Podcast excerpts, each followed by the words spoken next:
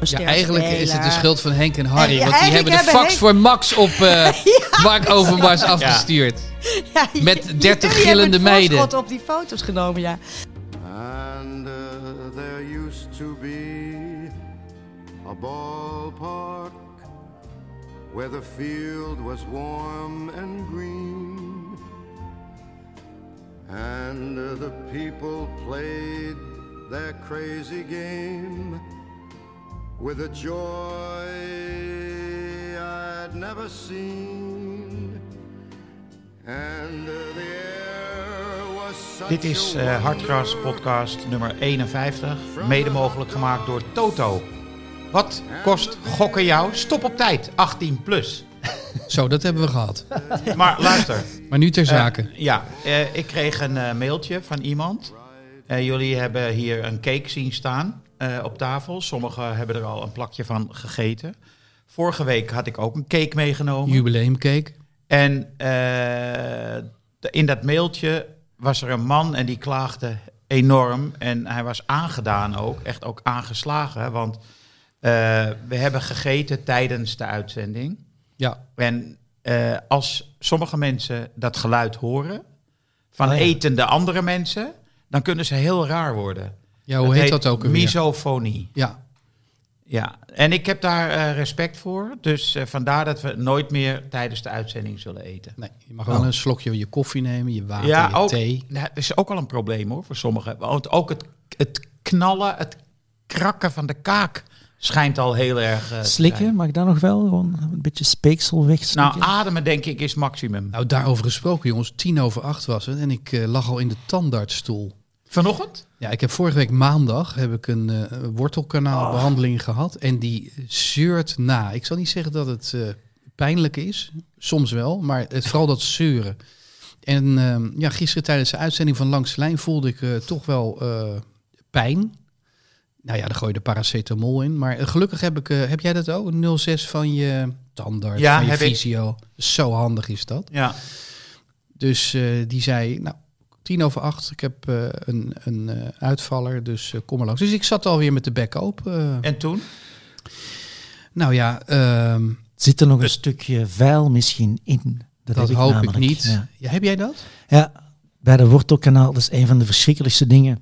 Zegt ook veel over mijn luxe leven, maar een van de verschrikkelijkste dingen die ik ooit heb meegemaakt is een wortelkanaalbehandeling. Ja, en dat is Ja. erg. het vuiltje brak af. En zei die dat? Zij zei dat, ja, ze gaf het wel toe. En dat vuiltje zit er nog steeds in. Want ze kreeg het er niet meer uit. En dat heeft ze uitvoerig geprobeerd, kan ik u verzekeren. Maar lukte niet. Ze had een soort van pincet waarmee ze aan dat ja, ze rachen. Ze, ze, aan ze het rachen drukken in dat kanaal. Ja. Ja. Ik, weet, ik zou die Nee. meneer dat wel eh aankunnen, Nou, waar jij het net dit, over had. Dit gedetailleerd over tandartsbezoek spreken, daar zijn zelfs nog veel meer mensen. Ja, het die kan zijn dat we mensen wegjagen. Ja. nu. Ja, moeten we maar overgaan op eh, voetbal. Maar ik, ik zit wel met dat beeld nu van dat jij eigenlijk door het leven gaat met een stukje vuil in het, in het onderste stukje van je, van Maar je wat wortel. gaat eraan gebeuren dan? dan moet Niks. Het enige wat de tandarts erover zegt is, eens in de zoveel tijd neemt ze een foto en dan zien we van, oh ja, dat zit er nog steeds natuurlijk. Maar- alsof het, alsof Maar het weg blijft, zou zijn. Ja, zij gegaan. blijft ze zinspelen dat het mogelijk toch weer eh, activiteit zou kunnen ontstaan. Ja, wat dacht je van een ontsteking? Bijvoorbeeld. Maar heb jij die rekening wel gewoon betaald? De verzekering, ja. Hm. Ja, ja goed, eh, ze deed haar best. Het is ook, ik heb ook een hele sympathieke tandarts, moet ik toegeven. Uh, gewoon Ja, maar niet iedereen heeft een sympathieke tandarts. Want zodra je weet dat je geen sympathieke tandarts hebt, dan ben je weg. Dat klopt. hoezo? Nou ja, je gaat toch niet blijven bij een tandarts die, die ehm, onaangenaam is? Mm, ik Nee, weet dat- het niet. Ik heb eh, voornamelijk eh, heel veel vertrouwen in het vakmanschap van mijn tandarts. Ik heb ook een hele strenge, Ja? niet zo aardige tandarts. Eigenlijk boeit mij dat nou. Nederlandse tandartsen zijn heel streng, hè, vergeleken in België. Ja. Ja. Ik heb wel eens gehoord dat, dat eh, veel Duitse tandartsen in Nederland werken. Nee, serieus. ja. Nee, er moest van iemand die je kent een verstandskies getrokken worden. En tot zijn verbijstering eh, zei hij van, eh, ja, die man was Duits. Ik heb hem gevraagd, hoe heette die? Mengelen?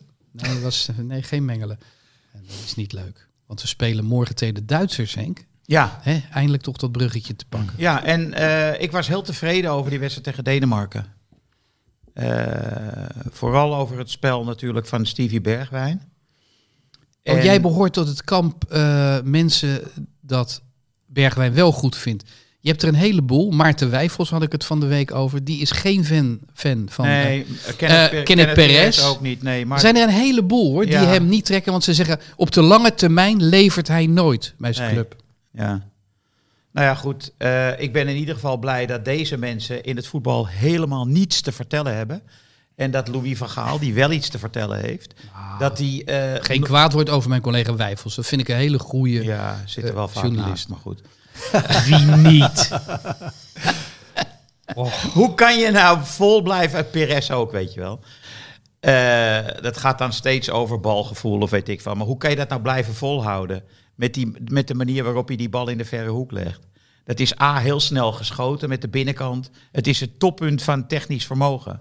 Weet je, ik vraag me zelfs af of Perez, die ik als voetballer bijzonder waardeerde... en die ook een verschrikkelijk goed rechterbeen had... Ik onderbreek je heel even. Hebben wij al gezegd dat vandaag de gast zijn Meerte Hilkens en Ivo Victoria? Henk, ga weer verder. Ja, dat is een omissie. Ehm, maar goed, of eh Perez zelf zo'n bal in de verre hoek had kunnen leggen tijdens zijn actieve periode. En zo ja, waarom hij dat dan niet vaker heeft gedaan. Perez was niet zo snel ook niet, hè? Nee, nee, nee, nee. Helemaal niet. Maar hij kon wel... Maar een mooie voetballer. ja, Ja. paste goed in het eh, aanvalspel van Co Adriaanse. Ja. Maar goed, ik was dus blij. En tegen de Duitsers moeten we het weer afwachten. Nou, hij gaat met dezelfde spelers, denk ik, beginnen hoor. Die aanvallers. Ehm, wel heel erg leuk, hè? Die driehoek, omgekeerde driehoek moeten we zeggen. Hè? Ja. We spelen met twee spitsen en nummer 10 erachter. eh, eh, Berghuis. Was jij aan het begin van het seizoen geen fan van, maar Maar hij verbaast je. Hij verbaasde me niet, want hij had balverlies en daar scoorde die eh Denen uit. Ga En- jij nou, jij bent dan de enige in Nederland die Berghuis niet goed vond, Ik, twit, ik twitterde van, eh, hij kan het tempo niet aan, want hij, hij werd op tempo geklopt. Ze pikten hem de bal af, omdat hij hem niet kon verwerken. En ze gingen er vandoor en schoten eh, de bal in het doel. Ja, kan niet. Ik moet Als wel het op Twitter staat, dan klopt het. nee, aanvallend was, Meestal. hij, aanvallend was hij heel goed, Berghuis. Ja. Dus in de passing, et cetera, het versnellen van het spel. Ah, bovendien heeft hij dan Frenkie de Jong achter zich en eh, niet te vergeten Koopmeiners. En die is helemaal terug, hè, Frenkie de Jong. Hè? Die is weer lekker voetballen. Zo. Hij was tegen die Denen ook geweldig. Ja. Iemand zei eh, gisteren, ik zat studio voetbal te kijken. ehm, zo heb je geen systeem nodig eigenlijk met dat soort voetballers. Altijd de oplossing. Ja. Ja. Maar is dit nu eh, slecht nieuws allemaal voor Wijnaldum? Ja, Dat denk ik wel. Is dat Ja. klaar? die staat er slecht, slecht op. Zal meegaan naar het WK. Maar moet echt wel een club gaan treffen. Hè? Paris Saint-Germain op de bank. Waar die weer gaat spelen. Ja. Waar die zich ook weer kan bewijzen. Al is het wel zo dat Louis van Gaal natuurlijk... Zie Bergwijn. Geen basisplaats bij de Spurs.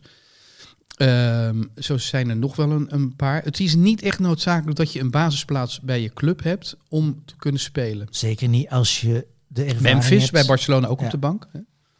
Nog even over Berghuis. Hè? Een nummer 10 moet ook kunnen... Meerte, we komen zo aan de dikpik eh, toe. Nee, ja, jongens, ga lekker door. Ik ga, heb het, mag ik even... Weet je wat ik echt een heel lief... Sorry, ik heb ook gekeken. Ja. Ik wil dan even bij de licht na afloop stilstaan. Ja, Want die werd geïnterviewd over de wedstrijd... en wilde toch voornamelijk over de rentree van Eriksson praten.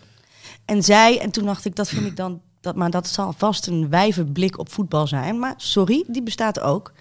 Dat hij zei dat hij het moeilijk had om fanatiek door te voetballen... vanaf het moment dat Eriksson dat veld opkwam... omdat Ja, hij het hem zo ja. gunde. En toen dacht ik, dat is toch eigenlijk de schoonheid voor mij van die sport. Deze momenten. Ja, het is voor Ja. mij een klein monumentje voor de licht. Ik vond dat heel lief. ja, want de licht die gaat er keihard in bij zijn directe tegenstander. En hij moest doordekken op Eriksen eigenlijk. En dat was moeilijk voor hem. Nou, had hij dus echt lastig eh, mee. ik, wil hem gewoon- niet pijn doen. Ja. Ja, Dat is leuk. Van Hanegem schreef vanochtend in het AD eh, dat hij dat ook had opgemerkt. Maar die zei, ik was erg gesteld op Keizer en op Kruif. Maar ik had er geen enkele moeite mee om ze onderuit te schoffelen.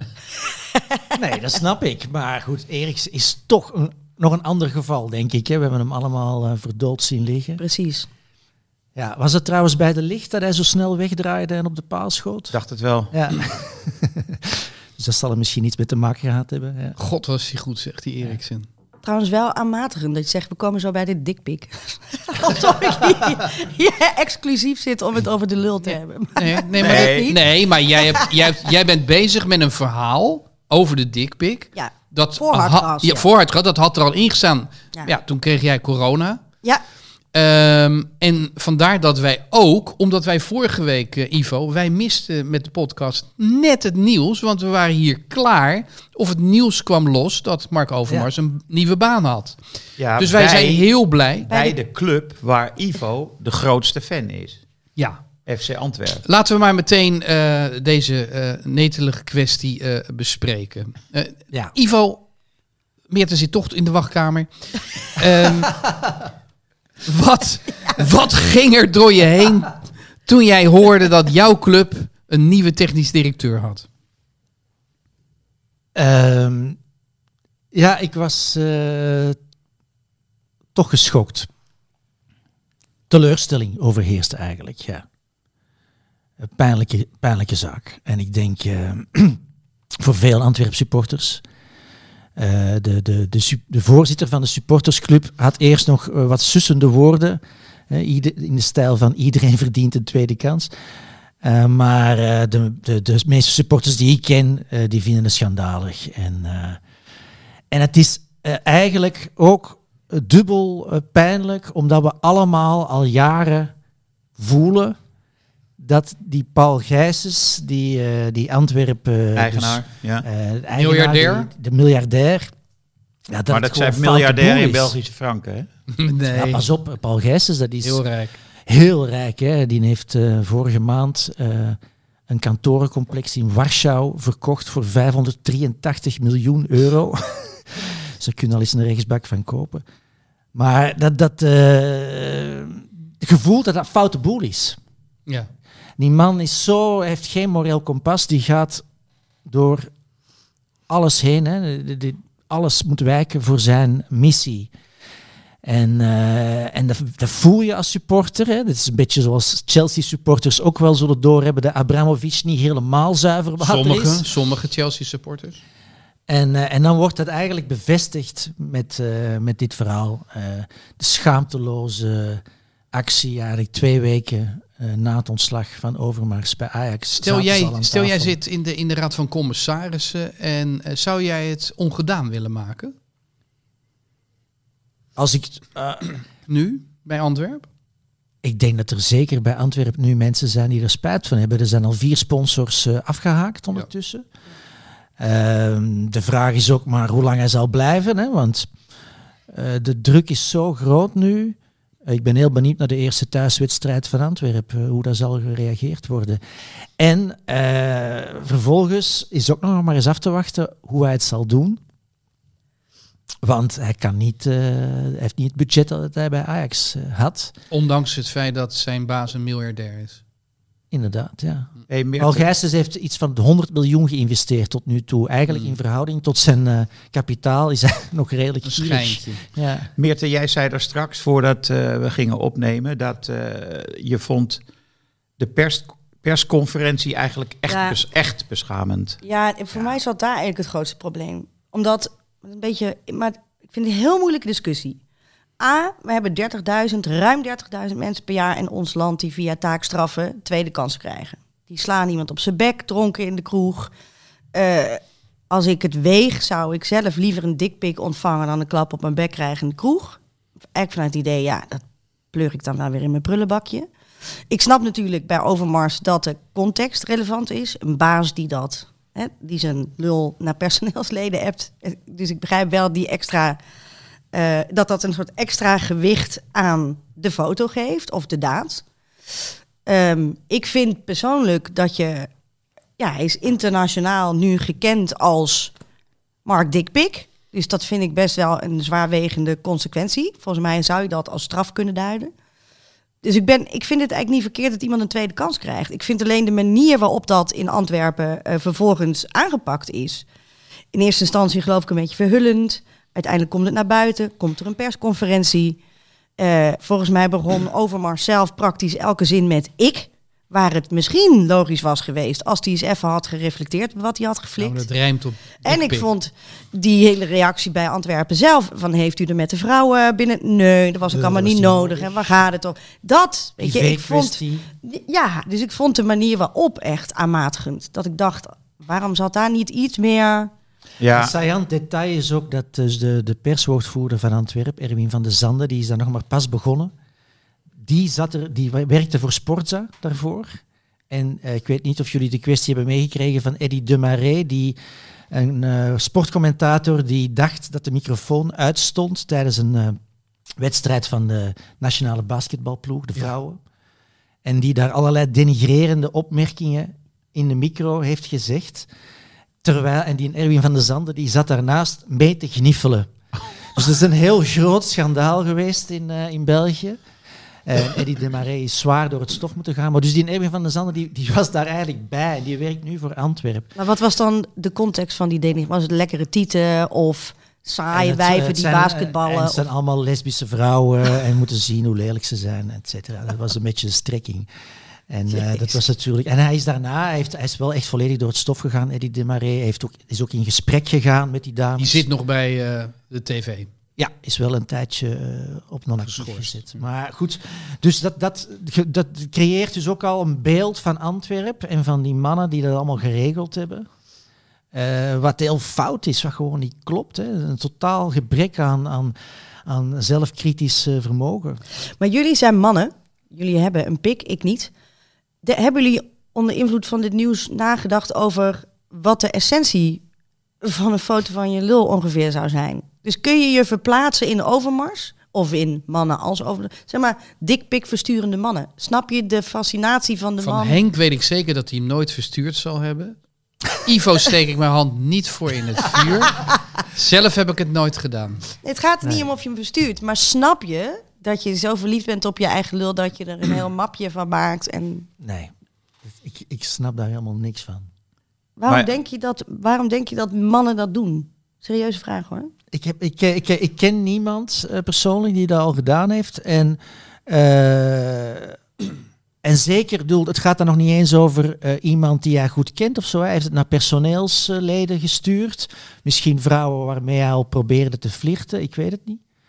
Maar je dan denkt dat dat het doorslaggevende argument is.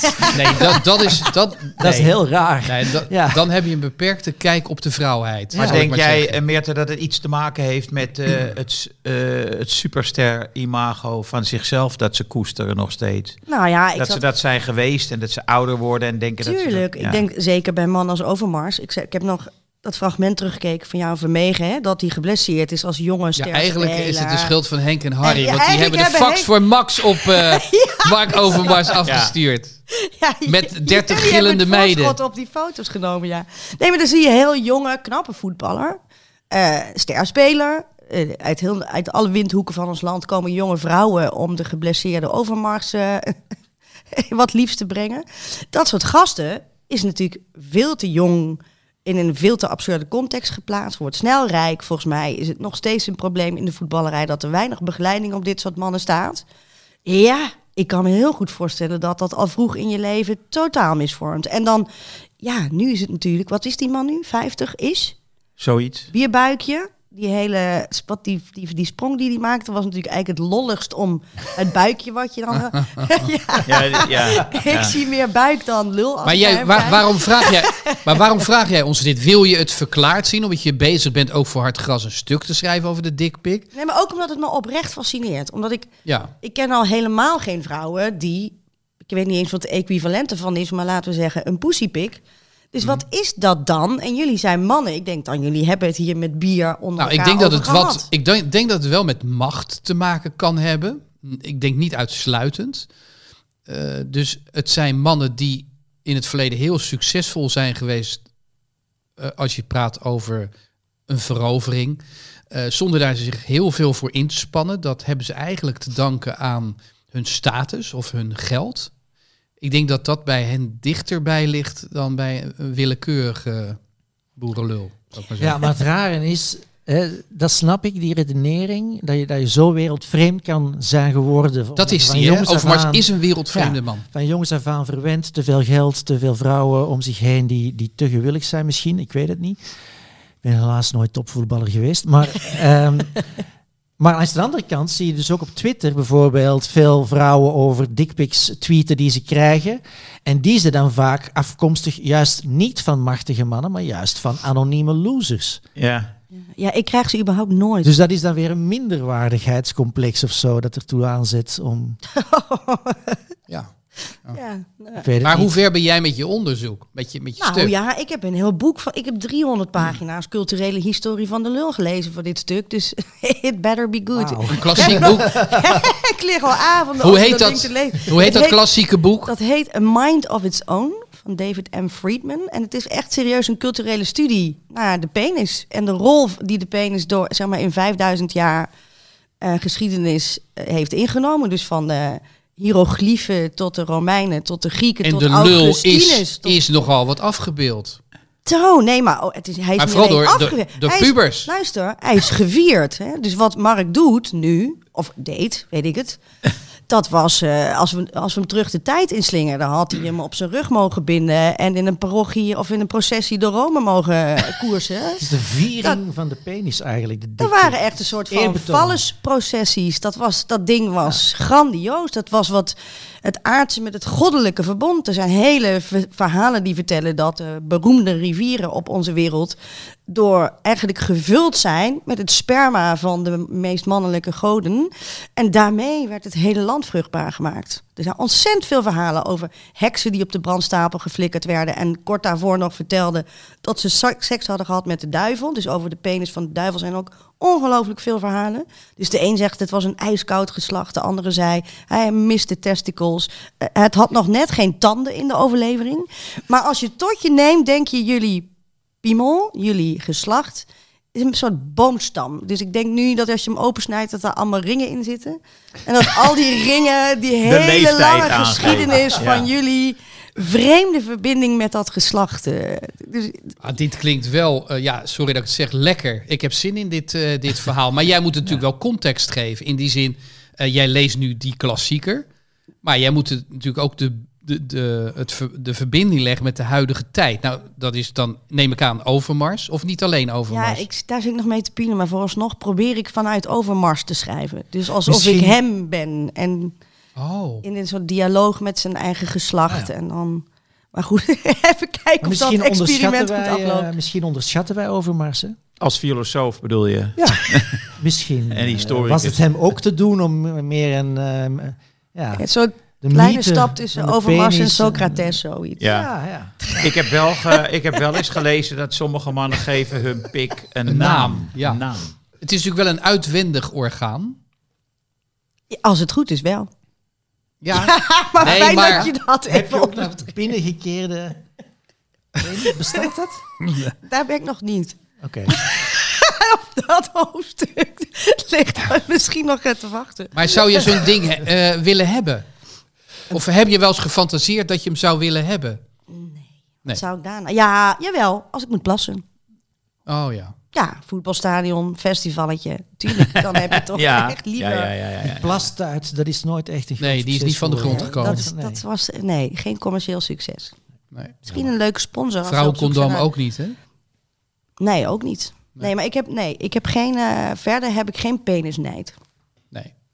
Althans, je bent het je niet bewust. Nee, misschien dat, mij, dat ik diep van binnen daarom vaak nachtmerries heb. Dat het gewoon een soort uiting is van alles wat ik tussen mijn benen mis, dat jullie gegeven is door God zelf. Want dat is een beetje toch het verhaal als je die geschiedenis leest. Het is, het is letterlijk wat ons met het goddelijke verbindt, dus jullie boffen maar. Ik denk overigens wel dat eh, Mark Overmars een flink uit de kluiten gewassen penis heeft. Nee, maar anders, anders, ja. anders laat je hem niet zien. Anders laat je hem toch niet zien, Ivo? Ik weet het niet. eh. We moeten nu misschien technisch van aard worden, maar Nou ja, laat ik er niet omheen draaien. Maar je hebt, eh, je hebt, bloedlullen Ja, voilà, En je daar hebt bloedlullen en je hebt vleeslullen. Precies. Ik zeg dit speciaal voor Matthijs van Nieuwkerk, want die vindt het altijd Ja. leuk als ik daarover losga. Ah. Ja. Nee. Ah, misschien heeft hij een bloedlul. nee, hij heeft een, een vleeslul, Oh, denk dat ik. weet jij. Ik weet gelukkig het verschil niet. Ja. Eh, Bloedlul maar is dan is nog- nee, maar je hoeft het ook niet uit te en leggen. vult zich, Nee, vult ik zich. wil dat graag zo houden, dat ik dat niet weet. Dat is jammer. Wil jij Hey, dat maar- toch een beetje uit de doeken doen? Nee, eh, jongen, Meerte? ik ben helemaal. Ik ben toe aan een volgend blokje. Wie wil jij op zijn bek slaan? Oh ja, de, de Oscars. Ja. Hebben we Oh, gekeken? wat was het heerlijk. Ik heb niet gekeken, maar ik heb ervan gehoord. Ja. Hebben we de klappen, klopt. Pelle? Henk, leg even uit. Eh, nou, eh, Chris Rock, die houdt een eh, speech en die beledigt de vrouw van Will Smith. Will Smith zit aanvankelijk echt te lachen in, in die zaal. De, zeg maar de inleiding tot de grap, of vermeende grap, die viel goed. En, maar hij maakt een toespeling op het uitvallende haar van de vrouw van Will Smith. En nou, lachen, lachen. Het was echt een waardeloze grap. Het ging over de volgende film. Eh, ik heb er nog nooit van gehoord. Anyway, die Will Smith die eh, staat op en die loopt eh, bedaard naar het podium. En die haalt uit en die geeft hem een, een, echt een, met de vlakke hand een vrij harde klap op zijn wang. Ja, ik heb het gezien. Ik vond het niet zo'n ferme klap, eerlijk gezegd. Vlakke hand, ik dacht dat het een vuist Nee, nee, het was een vlakke hand. En er wordt gespeculeerd van, is het in scène gezet, dit en dat. En ik denk zeker te weten van niet, omdat, kijk, eh, wij hebben vroeger op de tv ook wel eens klappen uitgebeeld. En wat je doet, je Jij zet, sloeg Harry Vermegen ja, altijd. maar je zet een klap altijd aan met een geluid. Dus de klap ontstaat als het ware in de montage. Eh, het camerastandpunt is op een bepaalde manier van achteren, zodat je niet ziet dat er echt contact komt of dat het contact afwezig blijft. En je geeft het geluidje in de, in de montage en klaar is Kees. En dat was hier niet zo, want je hoorde deze klap net, waardeloos qua geluid. Ja, Ja, ik vond het echt slecht. Maar als, je dus, als het dus eh, echt was, als het dus in scène was gezet, hadden ze dat aangezet met een eh, extra geluidje. Kan je makkelijk live instarten, meestarten. Dus dit was echt. maar wat vonden we ervan dat eh, nou, hij opkwam voor zijn vrouw? Ja, ik heb vrouwen gezien op Twitter die zeggen van ze had het zelf moeten doen. En laat lekker zitten. En, eh, en iemand anders zei van als ehm, je voor elke slechte grap een eh, klap voor je bek kan krijgen, dan heeft Guido Weijers een hele slechte toekomst voor zich. Dat vond ik op zich wel weer een goeie. Eh, Claudia de Brij zei van zij had moeten slaan. Nou ja, en later, ik heb ook nog een scène gezien in de kleedkamer bij die Chris Rock. Het begon eindelijk een beetje tot hem door te dringen dat eh tikkie was afgegaan. En hij wilde alsnog Will Smith te lijf. Dus eh, nou ja, als een, eh, zijn bodyguards, et cetera, et cetera, probeerden hem tegen te houden. Maar het einde van dat fragment was dat hij op zoek ging. Will, Will, where are you? Maar was dat dan weer echt? Dat denk ik wel. Ja. Ja. Ja, goed. Ivo, Meerte? Nee, ik vond, Ja. vond de speech van Will Smith eh, minstens zo schokkend. Slecht. ja, verschrikkelijk. Daar Wat had iemand hem een klap voor op zijn bek moeten geven. Wat ja, weet die? ik veel.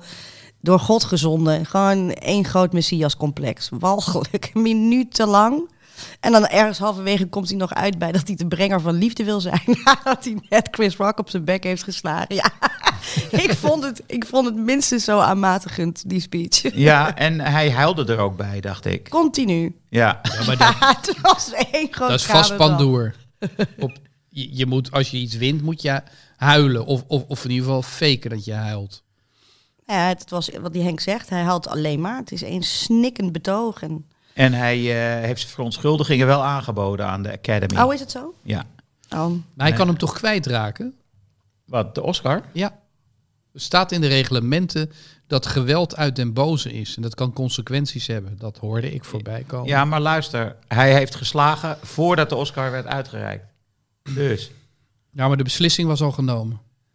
Alleszins, eh, is jaren geleden dat er nog zo over de Oscars gesproken is. Ja? Misschien eh, ja. hebben ze er ook wel baat bij. Ja. Misschien is het allemaal in scène gezet door de Oscars zelf. Gaan we nog wel eens naar de bioscoop, eh, mensen? Niet zo heel vaak, nee. Of eh, kijken we Netflix? Netflix, hè, Ja. Ja, hè? ja. Hebben we nog een goede tip voor de luisteraars? Goede serie? Mag ook van een ander platform zijn. Eh, ik ben net begonnen met uh, Drool. Ja, heb ik gezien. Ah, heb je al gezien? Ja, Ja. Ik heb alleen nog maar de eerste aflevering gezien. van- Fantastisch. Oké. want het Drone. Nee, Drol. Betekent grappig. Oké. Ja, het gaat over eh, een stand-up comedy club in eh, Parijs. Van dezelfde makers als eh 10%, wat een geweldige reeks was over een eh, agentschap van eh, acteurs. Ja. Ja, die heb ik ook gezien. ja, die was fantastisch. Door een vrouw helemaal gemaakt. Ferrero heet zij. En eh, dit is ook weer met zoveel empathie en menselijkheid eh, gedraaid. En heel erg levensecht, hè? Want je hebt zelfs in die eerste uitzending al gezien dat er straatscènes zijn. En eh, iemand zei van het is een, het, het, het tegenwicht voor Emily in Paris. Waar natuurlijk alles enorm gestileerd is. En dit is echt puur de straat. Ja. Junkfood, drugs. Maar echt heel levensecht eh, opgenomen. Dat Emily in Paris werd heel erg afgezeken, maar ik heb daar best wel van genoten. Nee, tuurlijk. Het ik vond het leuk. candy for the eye. Ik vond het ook leuk, maar ik begrijp wel dat mensen het iets Mijn tegen dochter vond het ook leuk. Ja, algemeen. Slechterik. Heb jij, Hugo, Ja. wij eh, lezen toch meer dan dat we tv kijken. Tenminste, ik wel. Nee, ik niet. Nee? Nee, helaas niet. Nee. Heb je een boek? Eh, nee, ik heb me daar niet. eh, eh, dat heeft ook een beetje te maken met het tandenleed. Oh, je hebt je niet verdiept in... ik heb me niet verdiend. Ik had iets meer willen inlezen voor deze podcast. Want dat doe je. hè. Als je een podcast maakt, Ja, dat doe je niet as random. Hè. Je gaat niet. Niet zomaar een beetje in nee, je verdient. Ik zie jou Ja. ook met een aantekeningenboekje liggen. Daar gaan we zo op terugkomen. Want wat staat er allemaal in? nou, hij heeft natuurlijk wel boeken eh, Zeker. tot zijn beschikking. Oké, die wij Ivo, aan jou. allemaal Henk had moeten mij lezen. gevraagd... om- Nou, ik zal, even, ik zal even uitleggen hoe het komt. Er zei iemand op Twitter, eh, ik had gezegd van ik vond eh Poebel van Pieter Waterdrinker een goed boek op Twitter. En eh, toen zei iemand anders van, goh, ik zou wel eens een top 10 willen lezen van jouw beste boeken. En toen zei iemand anders weer, nou dat moet je in de podcast doen, dat is leuk. En toen zei weer een aantal mensen zeiden van ja, want het gaat toch over het blad hard gras. En het- wat zou er meer voor de hand liggen dan over boeken Ja. te ook behalve over voetbal, over boeken te praten. En ik vond het een goed idee. Dus eh, vandaar dat ik die vraag onder andere aan jou heb gesteld. Nou, Ivo, kom erop. Dus ik moet een paar boeken noemen nu. Ja, leuk. Met, met waarom ze goed zijn natuurlijk. Ah ja, oké. Eh, ik heb net eh, de Kapperszoon uit, de nieuwe Gerbrand Bakker. En eh, ik ken Gerbrand, hij woont bij mij om de hoek wanneer hij in Nederland is. En ik kwam hem tegen de dag dat ik het boek gekocht had, kwam ik hem tegen met zijn hond. Ik zeg, ik heb het boek gekocht. Hij zegt van, ah, zegt hij, het is echt een lekker boek. Zei- ik zeg, oké. En ik heb het gelezen. En Vorige werk dat is een beetje traag gesponnen, Ja, maar dit kun je echt En hij lezen. zei, hij zei, nee, serieus, echt, het is echt een lekker boek. Dus ik heb het gelezen en ik moet toegeven, het is echt een lekker boek. Oké, Ja. mooi. Eh, ehm, en ik zat ook nog na te denken, oh, ja, omdat je dat gevraagd had. Ik heb nu al een paar maanden een boekje eh, dat ik eigenlijk altijd bij de hand heb. En dat ik iedereen eh, zou willen aanraden. Eh, dat is eh, How to Write One Song van Jeff Tweedy, de zanger van Wilco. Kennen jullie Jeff Tweedy? Wel van gehoord, maar... Ja. Anyways, het is een klein, kort boekje, 100 pagina's, waarin je samen met Jeff Tweedy een liedje schrijft. Eén liedje. En iedereen kan het, ook als je geen muzikaal talent hebt. Ook als je geen, en, en het is, eigenlijk gaat dat boekje over hoe leuk het is om creatief te zijn, ook al is het maar 10 minuten per dag. Dus de rol van creativiteit in je dagelijkse leven. En hij heeft daar allerlei oefeningetjes in, woordassociatie, eh, spelletjes, eh, begint het met de tekst of de muziek? tekst. Tekst. En, ehm, en het, is heel, ja, het is een heel dankbaar werkje. eh, eh, en, en kijk, lezen is leuk, maar schrijven, Henk, is leuker. Hè? Eh, ja, meestal wel. Ja. Eh, Dus- meestal niet. En iedereen Eh, kan het. Dus ik zou zeggen, Maar begint ze, beginnen ze bijvoorbeeld met één regel of met een refrein of, eh, het gaat eigenlijk of met een situatie? vanuit twee... eh, je, kan, je kan de straat vanuit beide kanten inrijden, zeg maar. Maar hij doet heel veel woordspelletjes. Hij heeft een aantal van die oefeningen, woordassociatie-oefeningen, waarmee hij zinnen maakt, at random. Eh, of waar bijvoorbeeld hij gaat eh, verbindingen maken tussen woorden die niet voor de hand liggend zijn. En, en dan maakt hij dan allemaal zinnen van. En pas later gaat hij dan proberen die zinnen te zingen. Of hij gaat melodietjes die hij heeft opgenomen met zijn iPhone, die hij neu- geneuried heeft of whatever, die gaat hij dan proberen te passen op de zinnen die hij gemaakt heeft. En zo gaat hij eigenlijk heel vrij associërend probeert hij eh, eh, gedichten eigenlijk te maken en op muziek te zetten. En, en wat ik er heel tof aan vind aan het boekje is dat hij zegt, en, en dat had ik eigenlijk nodig op het moment dat ik dat boekje ging lezen. Hij zegt, je mocht u eigenlijk niks aantrekken van wat anderen ervan zullen vinden, of het gepubliceerd zal worden of niet, of het succesvol zal zijn of niet. De kunst is om jezelf te blijven concentreren op het maakproces, op het maken zelf en daar plezier in te vinden. En dan komt de rest vanzelf. Maar daar mogen we eigenlijk niet aan denken. En dat was iets wat ik eigenlijk wel kon gebruiken op het moment dat ik dat boekje eh, las. Ja. Dat is iets goed om jezelf Ben je ervan gaan te schrijven herinneren. ook zelf? En ik ben er zelf ook eh, anders van gaan schrijven. Een popsong of je eigen werk? Gewoon je, een verhaal of een roman? Nee, ik ben die oefeningen gaan maken. Die, eh, die doe ik nog steeds regelmatig. En soms doe ik ze samen met mijn dochter. Die vindt dat ook eh, leuk. En ehm, eh, wat wou ik zeggen? Ik heb natuurlijk heel lang eh, muziek geschreven en gemaakt. voor ik begon eh, te schrijven. Dus ik heb heel lang in bandjes eh, gespeeld en, en liedjes geschreven. En, eh, en ik vond wel een stukje van dat plezier ook terug. Ik dacht van, ah ja, dat ben ik eigenlijk helemaal vergeten. Eh, en eh, dat is toch eh, goed om jezelf af en toe aan te doen herinneren. Ja, klinkt... eh, Want je hebt de neiging om, om vast te lopen, lopen op een gegeven moment in een bepaalde manier van werken. En ja, ja, nou, ik, ik denk een hele goede tip.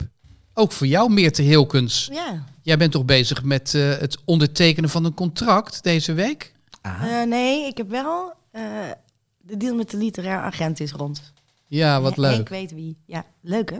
En is dat Wie? een roman of is dat non-fictie wat je gaat Nee, maken? fictie is de inzet. Non-fictie. Nee, fictie. Oh, fictie. Ja. Maar dan ga je eh, jezelf in gebruiken of ga je alles verzinnen? Bestaat dat, dat je alles verzint? Het bestaat wel. eh, het is, dat is erg moeilijk. Ja. Nee, ik, moet ik dat nu al gaan vertellen? Nee, doe ik niet. Ik ben, Hoeft nee. niet. Het is Maar je Limburgse jeugd die, die zeker gaat terugkeren. Daar ben ik van Limburg overtuigd. gaat wel een rol spelen. Want daarmee eh, excelleerde je eh, één of twee hardgrassen geleden. Ja, en dat... nou, Die scènes in dat Limburgse huis, in de keuken, de vrouwen in de keuken, de mannen in de, in de nou huiskamer. ja, ik, eh, in, het, in het stuk voor de hard gas hadden we het over zoervlees. Aspergesoep. En nu heb ik het in het stuk wat ik nu zit te schrijven over balkenbrei. Ik weet niet of jullie dat kennen, maar daar ben ik mee opgegroeid. Knapperig gebakken, appeltjes, cognac afblussen, honing erbij, wit brood.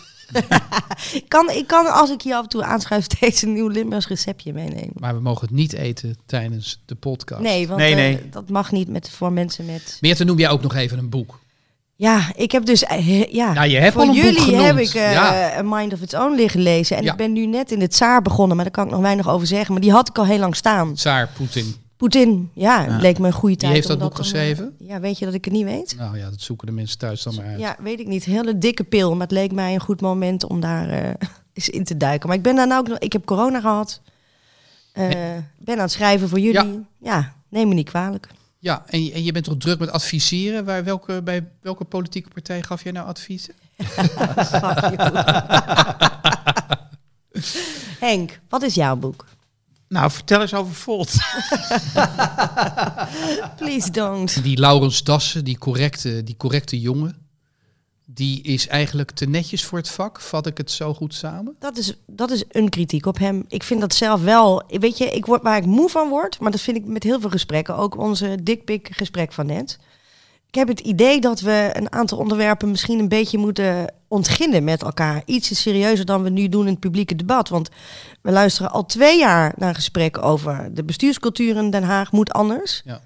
Eh, er doet zich zo'n incident voor. Eh, ik hoor eh, ook journalisten zeggen: ja, if you can't stand the heat, get out of the kitchen. Dan denk ik, maar als dat de logica blijft, hoe dacht je dan ooit iets te gaan veranderen? Weet je wel, wat is dan jouw idee van verandering? Mij lijkt de centrale vraag dan: wie laat je de temperatuur in de keuken dan reguleren? Als dat altijd een aap op de rots is, zeg je eigenlijk tegen de rest van de mensen.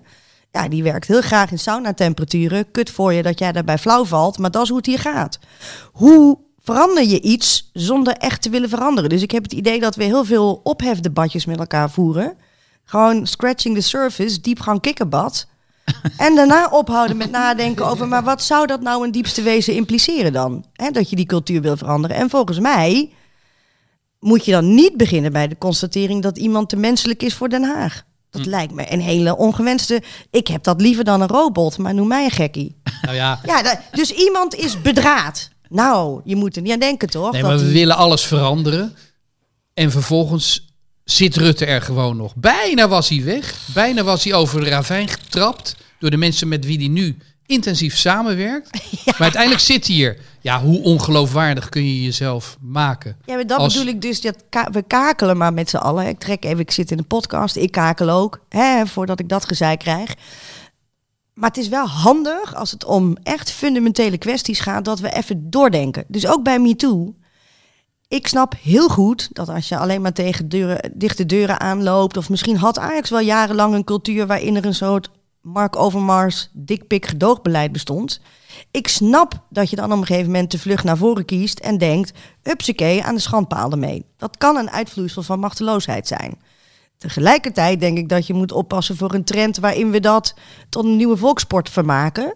Want je, je hebt het ook nog steeds over mensen met kinderen of vrouwen of ouders die ook consequenties ervaren van zo'n slagpartij. In, het, in de publieke opinie bedoel ik nu. En ik denk dan, nou, dat, die zaak met Bram, eh, hoe heet die gast van de VPRO destijds? Was Bram Van Splunter. Van van Splunter. Splunteren. Ja. Dus die maakt, wat, wat was het, 30 jaar geleden? Ja, Ja, ja, zoiets. 20 jaar weet ik het, maar lang 30. geleden. Eh, de, de- ja, er is dan een mevrouw die zegt: Ik heb een nare ervaring met hem. Dat, nou, noted. Maar die hele serie werd niet meer uitgezonden. Dat is best wel Een goede Eh, serie waar we nieuwsgierig naar waren. Ja. Je, bovendien oordeel je dus met de tijdsgeest van nu over iets wat 20, 30 jaar geleden speelde. Ik, alles wat ik hoor, maar Henk, ik kijk nu toch even naar jou, neem me niet kwalijk, is dat die tijdsgeest nogal radicaal veranderd is. Dus Ja. is het dan eerlijk dat je met Nee. de moraal van nu oordeelt over iets wat toen aan de hand was? Nee. Maar ja, jij kent Ik vind het helemaal niet eerlijk. Nee, natuurlijk niet. Eh, ik, ik vond het ook verbazingwekkend dat ze die, dat besluit namen. Dat die doc, docu niet mo- mocht worden uitgezonden. Maar, Ja, maar het is bijna een reflex, hè? Meteen cancelen. Nou het ja, is vooral, het is bang, bangheid volgens mij in dit geval, zeker bij dat geval Ja. Van Spunteren. Dat is gewoon een, een overijverige eh, directie die eh, als de dood is om... eh, Een reflex. ja, Hup, cancelen. Hup, dan, eh, dat is het makkelijkste. Hè? Dan hoef je ook verder niet na te denken. Ehm, in het geval ah, Overmars is nog wel iets anders, vind ik. Eh, het feit dat hij... Het, klopt wat je zegt. Hij, hij, hij is natuurlijk besmeurd voor het leven. Maar langs de andere kant, hoe moeilijk was het nu voor Overmars om eh, eerst de zaak rustig eh, af te handelen. Alles wat speelde in Nederland, de onderzoeken die nog tegen hem lopen. Om dat eerst allemaal af te wachten, schuld, berouw, Dat ben ik met je et cetera, et cetera. Nou, binnen een half jaar, met een iets betere communicatie, ja. was het geen enkel probleem geweest. Ja. dat ben ik helemaal. Nee, ja, en met een, gewoon met zelfreflectie. Dat zou En het werden zes weken. En het werden zes ik- weken, hij was al na twee weken aan het Ja. praten. Ja, dan zeg je eigenlijk, Fuck you. fuck you. Ja. Ja, Ik vond het eh, echt het grappigste dat Overmars zeker drie of vier keer in die persconferentie het woord spijtig heeft gebruikt. Spijtig, ja. Maar hij bedoelde dat niet als berouwvol. Absoluut niet. Jammer. Hij vond, hij, ja, ik vond het jammer, ja. het was jammer, maar helaas. Ja, ik Ja. moest toen weg bij Ajax. Dat was Spijtig. erg spijtig. Ja. Weet je wel? Terwijl eh, spijt betekent in principe dus eh, iets anders. Nerveus. Ik voel Ja, ik- in mijn rug branden. Ja, werkelijk. weet ik, maar ik ga het zo ver. Ik noem nog even een boek dat ik nu lees. Ja. Dat, is, dat heet O. William. Het is nog niet zo lang geleden verschenen van Elizabeth Strout. En ik lees dat echt om eh, schrijven te leren. Dat is namelijk de best, volgens mij de best schrijvende vrouw van dit moment. Heeft al zeker eh, een stuk of zeven, acht boeken op haar naam staan. Maar goed, dat is dat. Eh, de wedstrijd van de week is... Nou, laten we, er staat Twente, Twente PSV. PSV, Die, maar- doen, die doen we even, maar we doen toch nog ook even Nederland-Duitsland. Oké. zeg het maar, Henk. Ik zeg Nederland-Duitsland 2-2. En daar wordt gescoord door Memphis Depay. Ivo? Spelen ze thuis, Nederland? Ja, Arena. Ehm 0-2. Helder. Wie scoort er voor de, de- voor de Germans? Kroos. Tony? Ja? Denk je dat hij is opgesteld? Dat weet ik ook niet. Volgens hoor. mij is idee. gestopt. Ik probeer maar wat. Ja, joh, maakt niet uit. speelt bij Duitsland. Meerte, Nee, ja, maar Nederland-Duitsland. ik ga principieel Nederland-Duitsland niet op 0-2 inzetten. 2-0. Vraag me niet wie gaat scoren, daar heb ik niet over nagedacht. Maar wij gaan dat gewoon winnen, punt. Heel goed. Dat Eh, moet- 1-1, een gelijkspel. En Ehm, eh, Berghuis. Berghuis? Ja. Oké. Ja. En dan doen we nu even Twente PSV. Ja, want ik sprak gisteren Aten Mos, die eh 75 jaar geworden. Hij eh, eh, kwam even in de uitzending langs de lijn. En die zei, dit weekend, dit komende weekend, wordt de Nederlandse Eredivisie beslist. Namelijk, het is Groningen-Ajax, het is Twente-PSV. Ja. Ehm Aad is altijd heel stellig. Komt daar ook rustig een paar dagen later weer helemaal op terug. Dat Met is het leuke. even grote stelligheid. ja, dat is ook het leuke. Zonder het woord spijtig te gebruiken. Ja, maar Twente PSV. Eh, Ivo, jij bent een, eh een PSV'er, dat weten we. Ja. Dat is jouw club. In Nederland, ja. Ja. Dus Absoluut. ik, ik ga je nu al uitnodigen voor volgende week om terug te komen. Want het, dan is kennelijk het landskampioenschap Beslist. beslist. Dus Ja. dan gaan we eens even lekker over PSV eh, doorbomen. Fijn. Eh, wat wordt het, Twente PSV? Eh, PSV gaat winnen. Eh 1-3. Helder. Meerte? Ja, dat was ook de mijne. 1-3. Nou, dat is prima toch? Goal, goals, goals. Sahavi. Zavi. Twee zielen, één gedachte. Ik Henk, 1-1. zeg 1-1. En er Doelpunt. wordt gescoord afstand schot van Zerouki. Seruki, Ah, ja. jouw grote favoriet. Eh, ik denk ook dat eh, PSV eh, wint.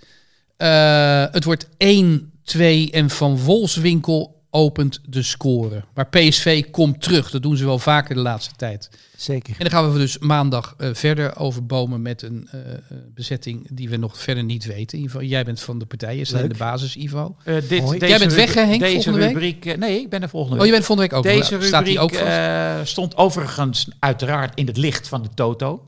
Oh ja, zonder ah, wie ah. wij hier helemaal niet zaten. Nee.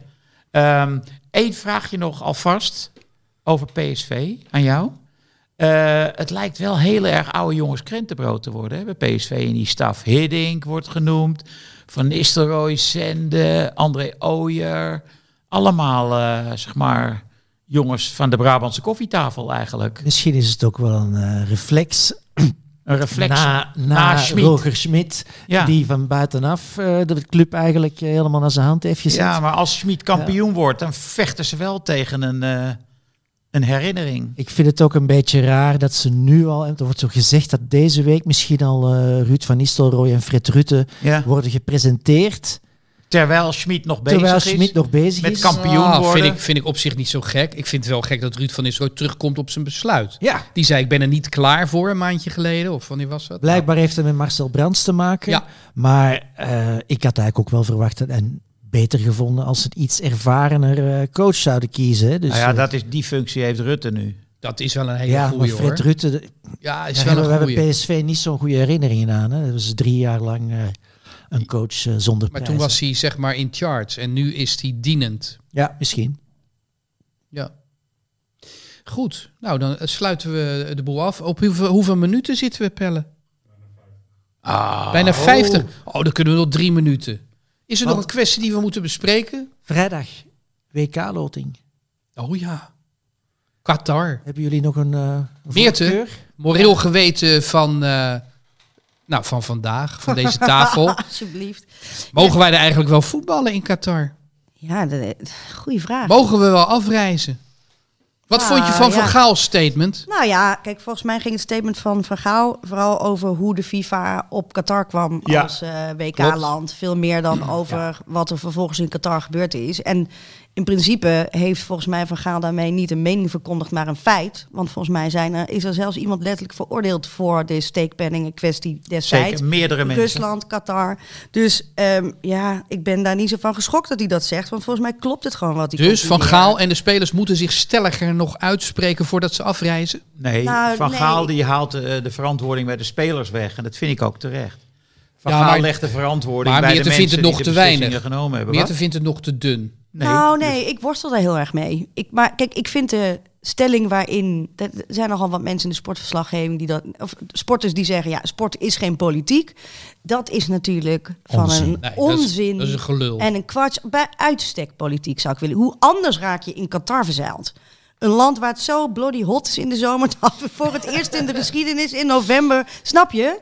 Dat is politiek. Dat, eh, niks anders dan dat. Het slaat als een tang op een varken. En mogen we er voetballen? Mogen we in China voetballen? Mogen we in Rusland voetballen? Ja, nou ja, het argument daarvoor is natuurlijk steeds eh, dat je daarmee juist de mensenrechten en de werk, eh, weet ik veel, Ja, dat- arbeidsplaats. Nou ja. Is dat zo? Dat was toch niet het geval met de winterspelen in China? Nee, idee. en volgens mij is het in Rusland ook niet, Niet niet per se gezellig, En toch? Rusland heeft zich kandidaat gesteld voor het EK, zag je dat nu goed? Dat was wel een provocatie, toch? Ja, nee, bij Rusland was natuurlijk ook de Olympische Spelen. Maar goed, Ja. daar- voor dat soort WK, toernooien geldt hetzelfde. Dat zou dan eh, vrede, stabiliteit en welvaart brengen. Nou, ik weet niet, maar... Onzin.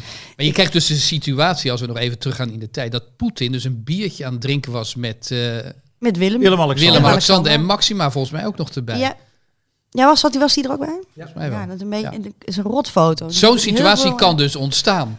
Ja, en dat is dan... En dat is ook alweer politiek.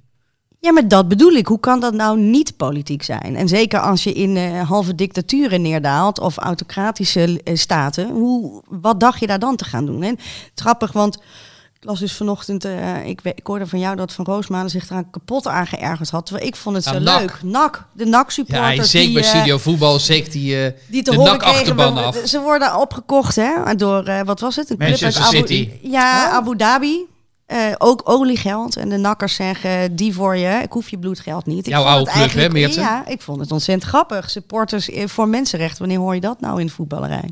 Nee, want Maar goed, eh, dat mag ik niet goed vinden. Christian Eriksen werd nog met muntjes bekogeld in, het, eh, in de arena afgelopen, wanneer was het? Vrijdag. En dat is, is, dat is, dat is, dat, daar associeer ik het voetbal van tegenwoordig toch, Dom. iets, toch iets meer bij. Dom. Domme hooligans. Zou die Dus. bij Nederland zelf toch eigenlijk nooit zijn. Dit Nee. moet gewoon een dronken sponsor zijn geweest. Ja. ja. Ja. Pelle, Nou ja. Pelle doet dit Pelle- gebaar. Pelle zit, eh, ja, jij zit in het zichtveld. Ja, ik kan ja. het niet zien. Afronden gebaar. Afronden, jongens. Ja, nee, nee. Pelle is de baas. Dus dan moeten Ja. we afronden. Ehm, moet er nog wat eh, gezegd worden bij de, bij de rondvraag? ja. Pelle, ik plaag je even. Ik vind die keeper niet zo. Vlekken. Ja. Minstens nog twee wedstrijden nodig om te bewijzen wat hij kan. Oké. De zijn- voorzetten waren akelig goed aangesneden. Ja, maar hij kwam niet. Nee. Maar ja, we hebben geen alternatief. Want op, op de bank zat Krul. Ja. Ja, die kan echt niet meer. Nee. Onderaan met Norwich City. En eh, we hadden Drommel. Dat is... Nou, zeg jij nog even wat over je eigen keeper? wel aan het herpakken. heb Ja, ja, ja, ja, ja, ja, ja, ja, De laatste week, ja, Ja, ja, ik wist dat je grappig was. Ik denk, hij zit aan het slot, die opmerking. ja, ja, ja, ja, ja. Eh, lieve luisteraars, dank voor het luisteren. En eh, luistert u eh, volgende week gewoon weer. Dag. Hartgras is een podcast die geboren is uit het blad Hartgras. Van papier, ja. Gek, hè? Neem daarop een abonnement. 17,50 voor een proef die vanzelf weer ophoudt na twee nummers. Weet je dat je ook jezelf een cadeau kunt geven? Jij verdient dat. Ga naar hartgras.nl.